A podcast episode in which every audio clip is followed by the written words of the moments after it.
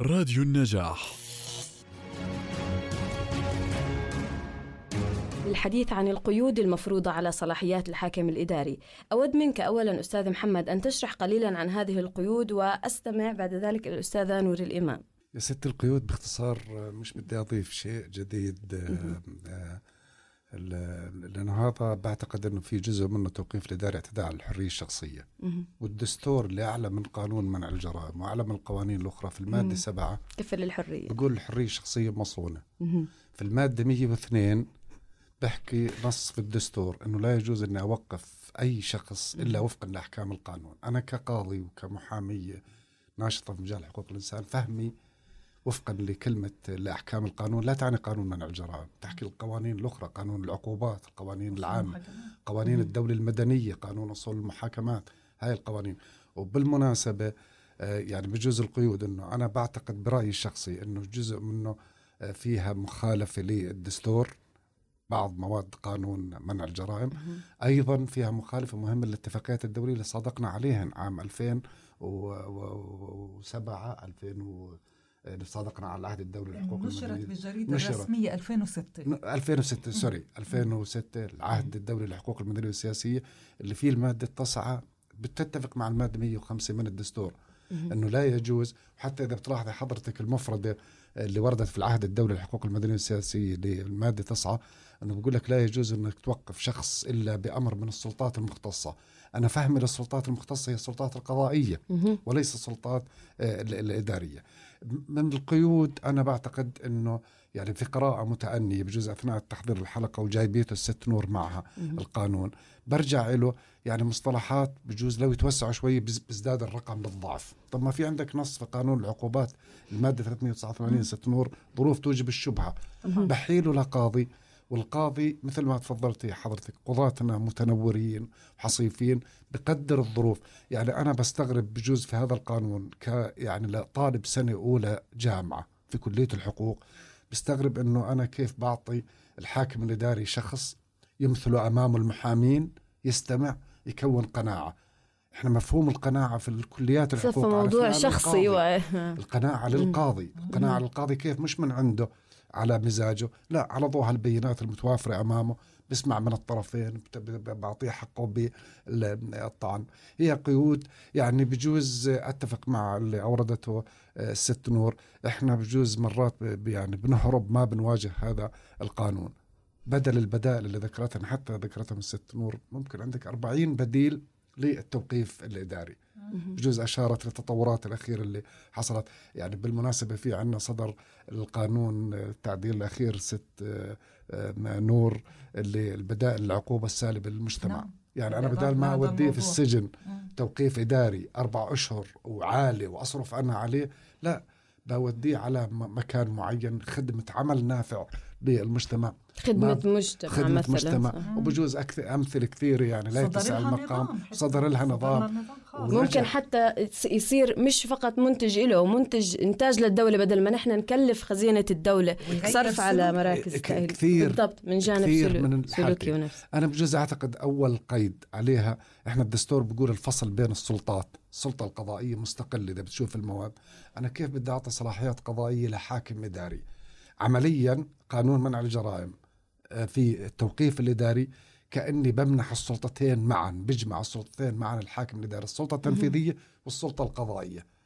حتى أنه إيش اسمه يعني بجوز إذا كانت لي كلمة تسمع عند صاحب القرار بقول مش بس أني أعدله وأهذبه لأنه رايحين نصطدم في المشكلة مستقبلا. أنا إذا بقول دولة رشيدة زي الأردن دولة بتسعى لحقوق الإنسان وخاصة في الفترة الأخيرة لا يليق فيها وجود مثل هذا القانون. يعني بجوز في قانونين هلا حولهم جدل كبير وهلا بشكر يعني حضرتك على هذا الموضوع وطرحه اللي هم قانون التنفيذ وبالمناسبة امبارح ست نور تعديلات مبشرة بالخير كخطوة أولى على حبس المدين. لكن الأخطر من حبس المدين هو قانون منع الجرائم. يعني أزيدك ست من بجوز يعني ما بدي أضيف معلومة جديدة ومعروفة. مش بس ست شهور بعض النساء تتجاوز سنوات موقوفة إداريا. يعني مثلا أورد لحضرتك بس مثل واحد على السريع إذا الوقت بسمح. يعني مثلا ست تعرضت لاعتداء لا أخلاقي من أي شخص. أولا بوقفها إداريا بلزمها أنها تتزوج من الشخص اللي اعتدى عليها. لكن العقوبة الأخطر أنه إذا بدي أحميها بدي أوقفها إداريا. أنا بجوز يعني مش للنشر في حالات وردت في التقرير أنه في نساء لهن أكثر من عشر سنوات. تعليقك أستاذ نور على هذه الصلاحيات وهل فعلا هي تتفق؟ وإذا لم تتفق أين يمكن التعديل في هذا القانون؟ أو إيجاد بديل آه، إيجاد بديل له؟ إنه آه، إذا بدنا نحكي هلأ على قانون منع الجرائم هذا القانون اللي صدر سنة 54 في هذاك الوقت الأردن لم يكن الأردن كما هو الآن. البيئة التشريعية ما كانت بهذه الطريقة. هذا القانون خدم مرحلة مختلفة سياسيا وقانونيا واجتماعيا وثقافيا. يعني آه، حتى لغاية مرحلة الأحكام العرفية لغاية 89 إحنا انتقلنا من مرحلة إلى مرحلة أخرى. فبالتالي هذا القانون لم يعد متوائم مع الحالة اللي إحنا فيها.